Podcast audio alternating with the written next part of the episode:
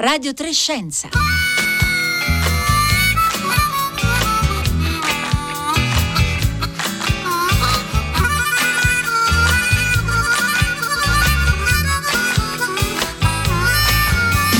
Le 11.30 scoccate da 12 secondi in questo istante. Buongiorno da Marco Motta, bentornati all'ascolto di Radio Trescenza in questo venerdì 26 novembre.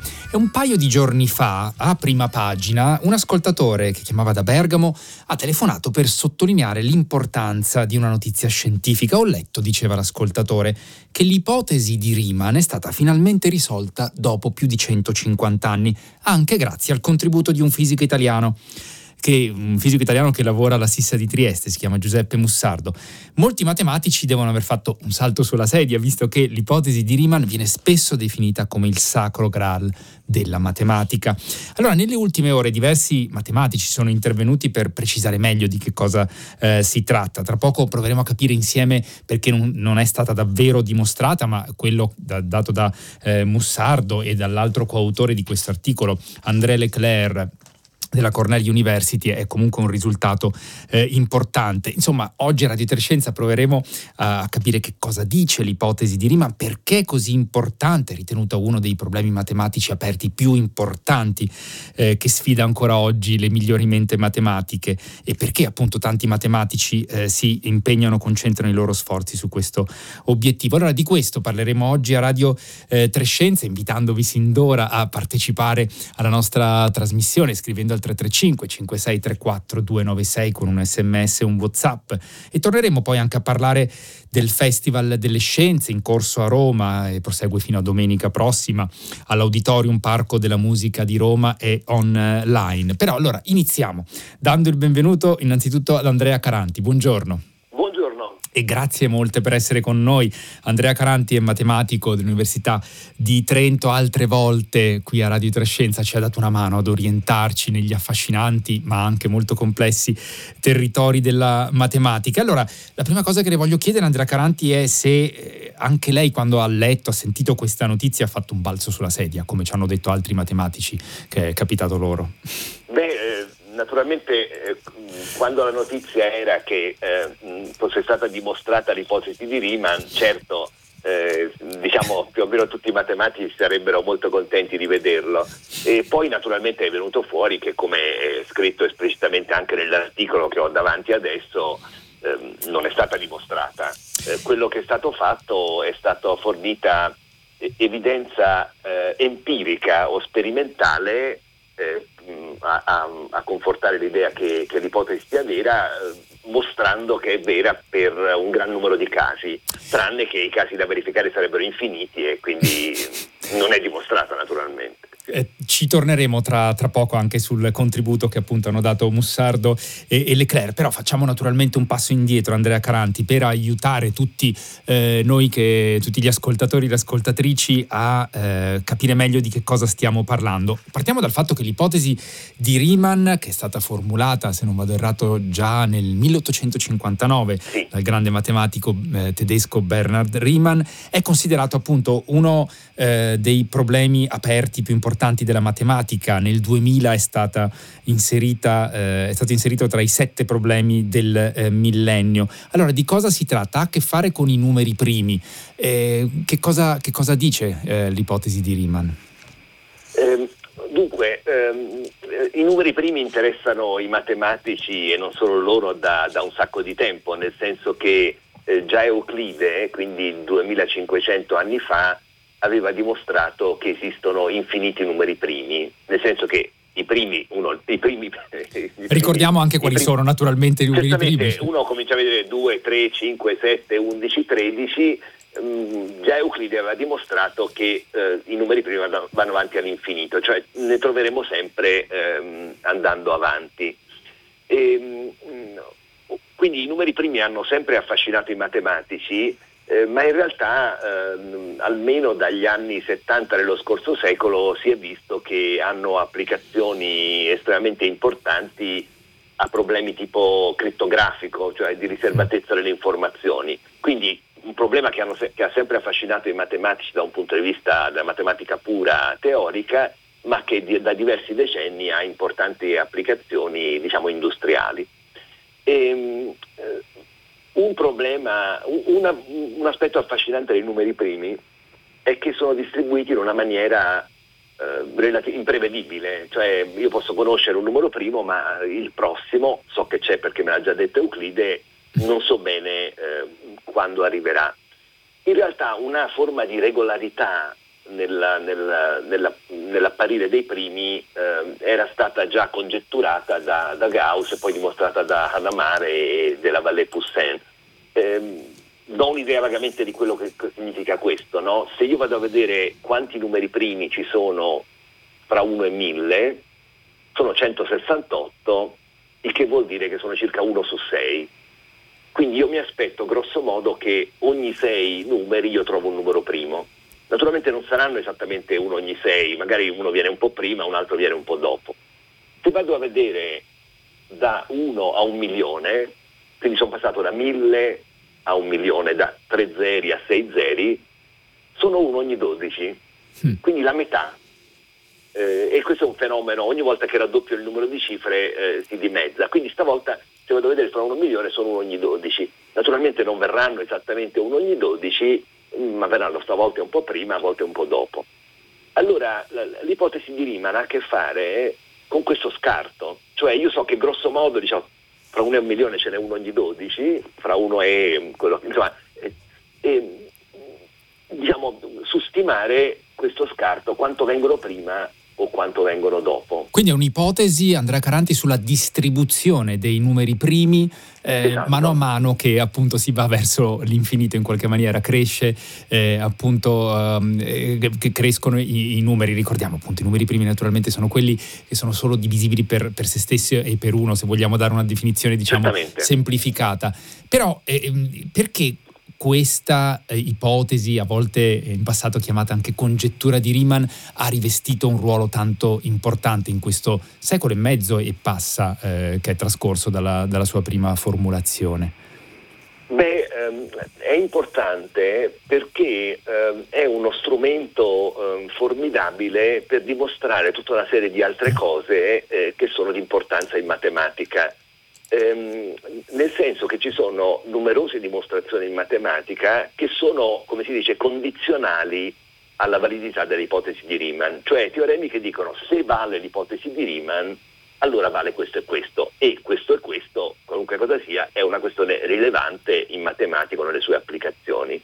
Ora ci sono due aspetti interessanti su questo. Il primo è che in numerosi casi certi risultati sono stati scoperti prima usando l'ipotesi di Riemann. Cioè prendendola per buona sostanzialmente. Per Ammettiamo buona. che sia vero esatto. quello che esatto. dice Riemann e che, a che conclusione arriviamo? Arriviamo a una certa conclusione. Mm-hmm. Allora, sapendo che questa conclusione era mh, mm, condizionalmente vera, altri poi hanno dimostrato lo stesso risultato anche senza usare l'ipotesi di Riemann. Ma una cosa che ho scoperto da poco, la trovo veramente eh, spettacolare, vediamo se riesco a spiegarla, è che quando un matematico cerca di dimostrare un risultato, eh, più ipotesi ci può mettere, meglio è. È come dire, se io devo fare un lavoretto in casa, più meglio fornita è la mia cassetta degli attrezzi, più facile che io trovi l'attrezzo giusto per, per, dimostra- per, per fare il mio lavoretto.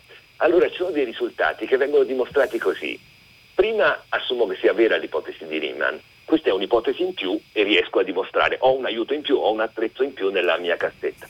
Poi suppongo che sia falsa e anche eh, assumere come ipotesi che sia falsa è un aiuto per facilitare la dimostrazione.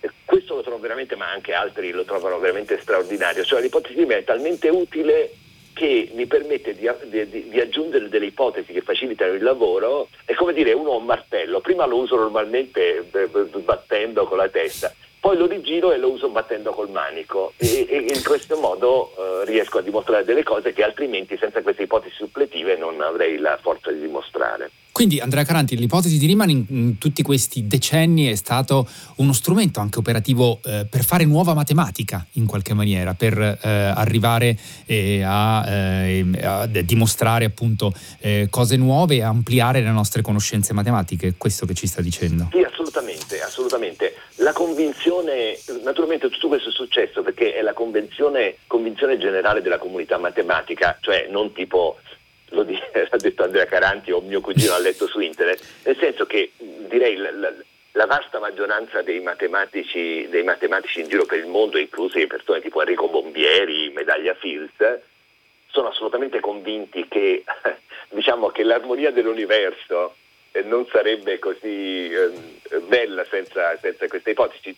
C'è tanta evidenza sperimentale come quella di, da cui è partita questa discussione e quindi eh, diciamo, assumerla come ipotesi condizionale è una cosa che viene fatta di routine, cioè supponiamo che sia vera, allora dimostriamo. È stato uno strumento assolutamente fondamentale e quando sarà dimostrata, diciamo, i risultati già dimostrati assumendo l'ipotesi rimangono, eh, rimangono validi come sono, ma naturalmente a questo punto sono, sono veri con certezza. Insomma.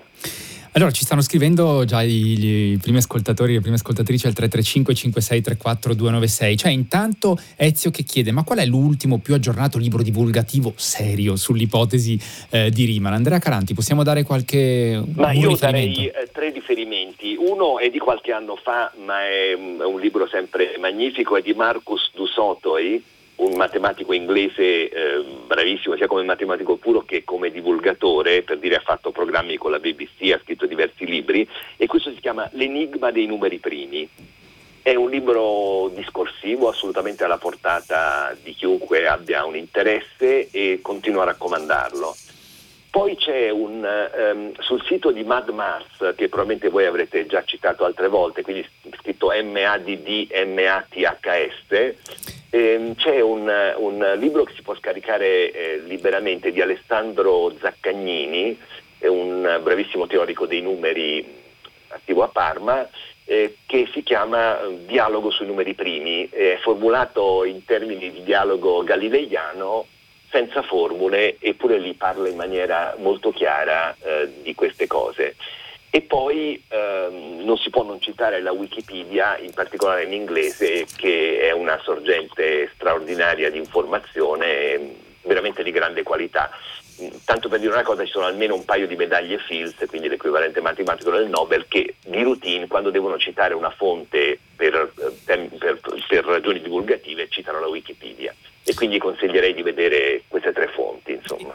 E allora grazie per questi riferimenti Andrea Caranti, per il nostro ascoltatore eh, Ezio. Ci sono altri ascoltatori che sollevano la questione di come mai allora si è arrivati a dire, adesso cerchiamo anche di, di, di spiegare un po' meglio qual è stato il contributo, lo ricordiamo, di Giuseppe Mussardo che lavora alla SISA di Trieste, Andrea Leclerc alla Cornell University, ma come mai si è arrivato a, a dire che è stata dimostrata eh, l'ipotesi eh, di Riemann, anche se eh, come già ci anticipava Andrea Caranti, gli stessi autori non hanno naturalmente usato questa, questa espressione. Qui ci dice insomma dell'importanza delle, delle, parole e forse anche di una certa incapacità di eh, raccontare eh, le questioni eh, matematiche. Ehm, Andrea Caranti ci aiuti a capire eh, innanzitutto qual è stato il contributo, lo stava accennando all'inizio della nostra conversazione, perché innanzitutto forse va ricordato e sottolineato che eh, Mussardo e Leclerc sono due fisici, non due matematici. Allora loro che approccio hanno usato per dare eh, il loro eh, contributo a questa grande sfida collettiva eh, della dimostrazione dell'ipotesi di Riemann? Ma io davanti a questo articolo, l'articolo è chiarissimo su quello che fa, mentre c'è un comunicato stampa della SISA che probabilmente ha creato un pochino di, di ambiguità.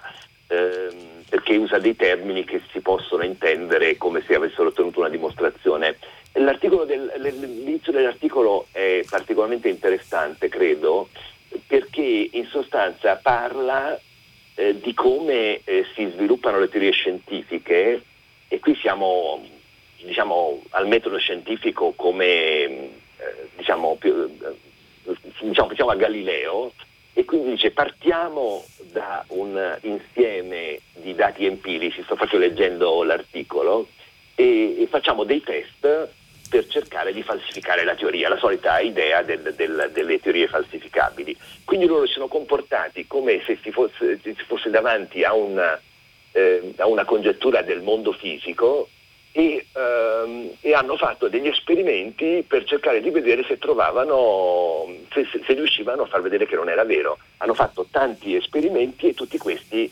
ehm, nessuno di questi eh, mostrava che, che l'assunzione fosse falsa.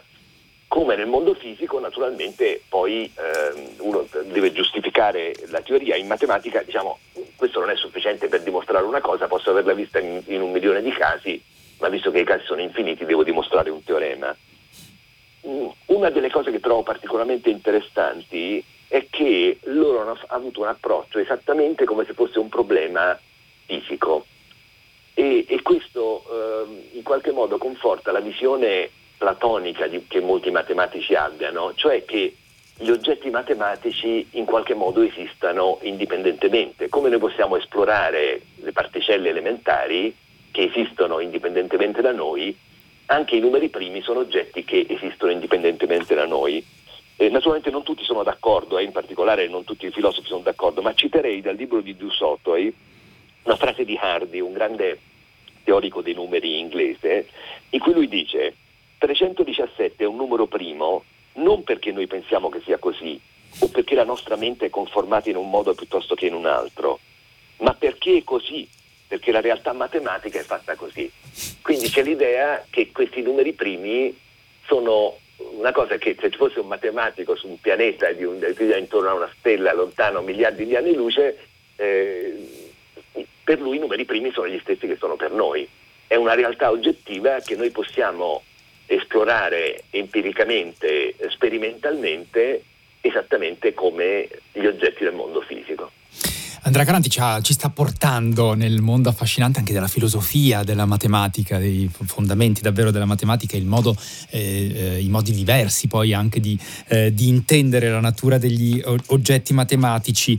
Eh, c'è anche un'altra citazione che eh, invece compare proprio nell'articolo ehm, di Giuseppe Mussardo e Andrea Leclerc, che riporta, è una citazione di, di, um, di Richard Feynman, grande fisico eh, del secolo scorso, e che dice è noto molto più più di quanto non sia stato dimostrato. Ah sì, ce l'ho davanti anche E quella, questo, certo. Andrea Caranti, è un po' eh, rappresenta lo spirito con cui anche i due fisici hanno affrontato questa, questa sfida e, e, due visioni differenti rispetto eh, tra i fisici e i matematici?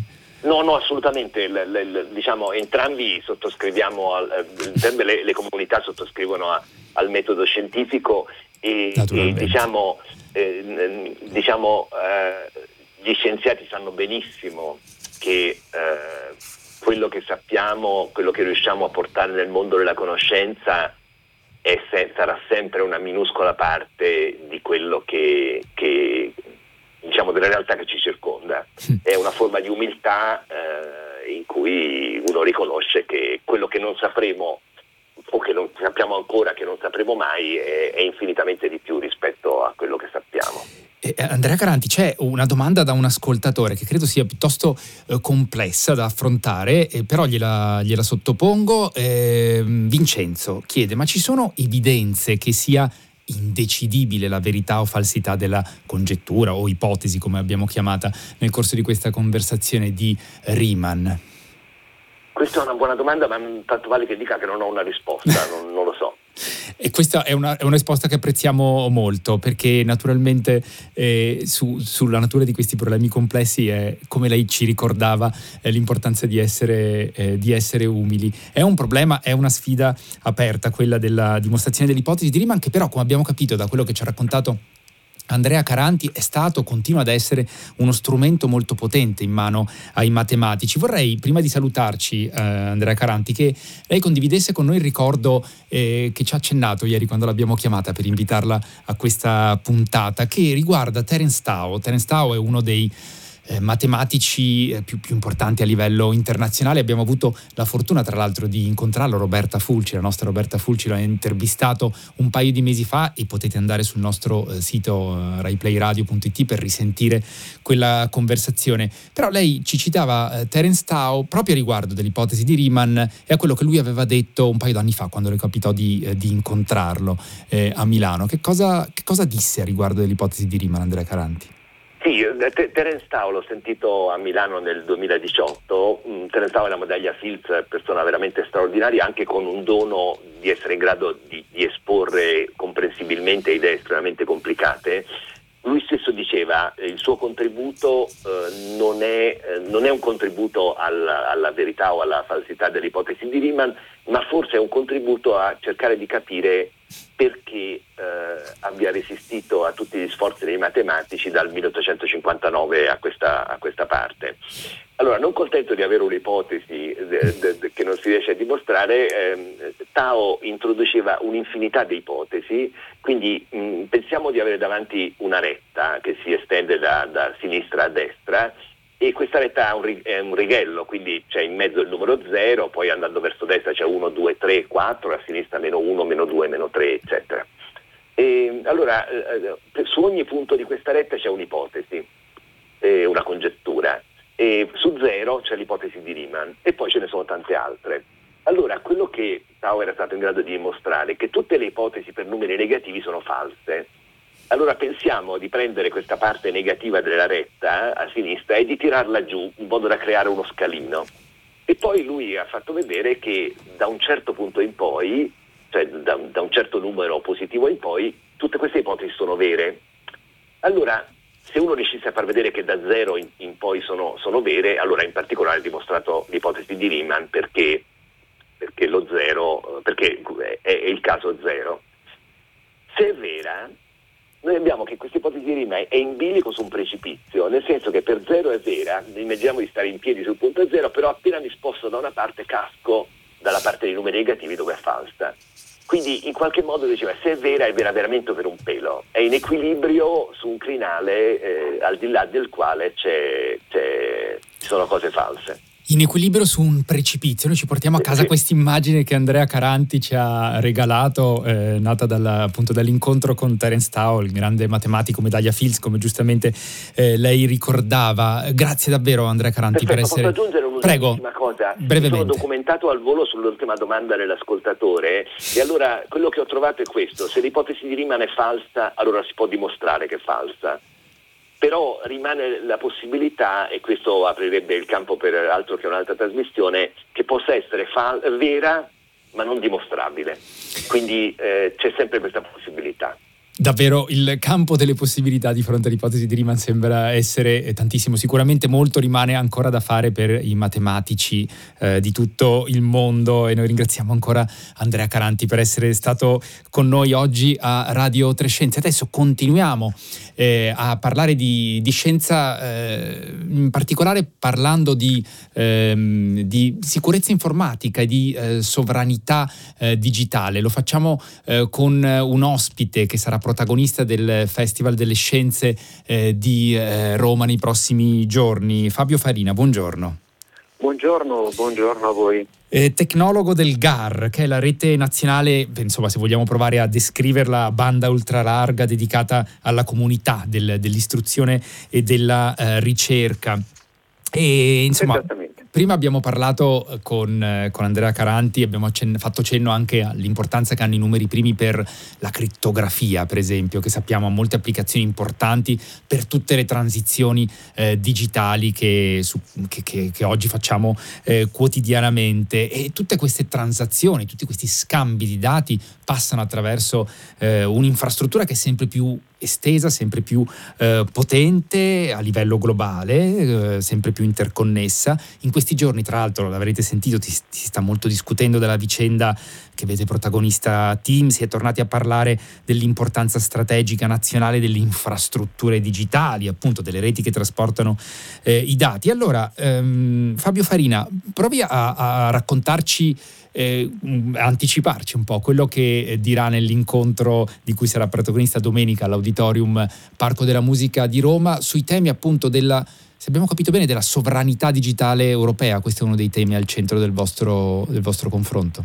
Esattamente, esattamente. Insieme a me ci saranno Nicola Guglielmi del Gran Sasso Science Institute e Nicoletta Boldrini, fondatrice di, di Tech for Future e assieme proveremo ad affrontare la problematica di eh, descrivere e di introdurre eh, gli spettatori a quello che è, come diceva lei, appunto la problematica sempre più rilevante della sovranità digitale. Cosa intendiamo con sovranità digitale? Intendiamo eh, in qualche modo quella che è l'estensione alla problematica della privacy digitale che sperimentiamo eh, quotidianamente utilizzando i social, utilizzando i servizi cloud, eh, al contesto delle organizzazioni private pubbliche e soprattutto eh, a protezione, a vantaggio dei dati nazionali e europei. Perché oggigiorno il problema principale è che i grandi fornitori di servizi che stanno sopra alle reti sono tutti extraeuropei di fatto. Mm. Eh, Fabio Farina, mi faccia capire perché quando lei eh, cita la questione della privacy, noi pensiamo eh, subito, soprattutto eh, in ambito europeo, al GDPR, alla grande innovazione che ha rappresentato per la tutela della privacy dei cittadini proprio nel mondo digitale, l'introduzione appunto nel 2018, se non vado errato, del regolamento europeo per, per la privacy dei dati. Quello che lei ci sta dicendo è che però non basta il livello di protezione, diciamo, è naturalmente essenziale, noi ne siamo anche orgogliosi, è diventato un riferimento a livello eh, internazionale eh, di questi tempi, però c'è anche un problema che ha a che fare proprio con il controllo delle infrastrutture eh, attraverso cui passano questi dati. Certamente, certamente sì, il GDPR introduce un criterio fondamentale per i cittadini europei rispetto alle precedenti regolamentazioni che è l'extraterritorialità, cioè conta il cittadino europeo non eh, dove sia situato il servizio che il cittadino europeo utilizza. E eh, come diceva lei c'è un problema di controllo, la recente sentenza Schrems 2 eh, della, della, Commissione europea, ha, de, della Corte di Giustizia europea, chiedo scusa, ha eh, confermato come attualmente eh, lo scudo esistente per la privacy tra gli Stati Uniti e l'Europa non sia sufficiente a proteggere in modo adeguato i nostri dati, sia dal punto di vista eh, economico sia dal punto di vista scientifico ovviamente. Cosa, eh, come possiamo lavorare in termini di eh, aumento di questa sovranità digitale europea di cui lei eh, parlava, quando facciamo riferimento poi appunto soprattutto al controllo che è soprattutto extraeuropeo appunto delle, delle infrastrutture? Ci sono diverse azioni fortunatamente in corso. Beh, prima di tutto abbiamo tutti una responsabilità individuale e una consapevolezza individuale da poter applicare quando scegliamo gli strumenti, i servizi e quando decidiamo di inviare online i nostri dati. Mm. Dal punto di vista eh, complessivo, come stavo dicendo, esistono delle azioni, esistono delle azioni a livello europeo come il grande progetto Gaia X, o la European Open Science Cloud che stanno cercando di andare in direzione proprio di porre rimedio a queste lacune che eh, se vogliamo un po' le, ehm, le, normative dei governi stranieri e i termini d'uso non sempre chiari, non sempre compl- compatibili con il GDPR eh, dei, dei, cloud provider eh, comportano perché ricordiamolo poi tra l'altro che noi, noi, stesso, noi stessi eh, spesso non, non, non, badiamo troppo ai termini d'usi, d'uso e, condizioni, no? che eh, oltre ad essere magari in qualche caso un po' ambigui rispetto alle, alle, appunto, alla tutela dei, dei, dati, ma insomma eh, spesso non, non, ce ne curiamo, invece appunto a livello individuale è anche importante eh, farci, farci, attenzione. E, ehm, Fabio Farina, eh, un'ultima cosa davvero in 30 secondi sta crescendo moltissimo in questi ultimi anni la, l'estensione di, de, de, delle reti digitali, anche famosi, le famose reti di cavi sottomarini, è così?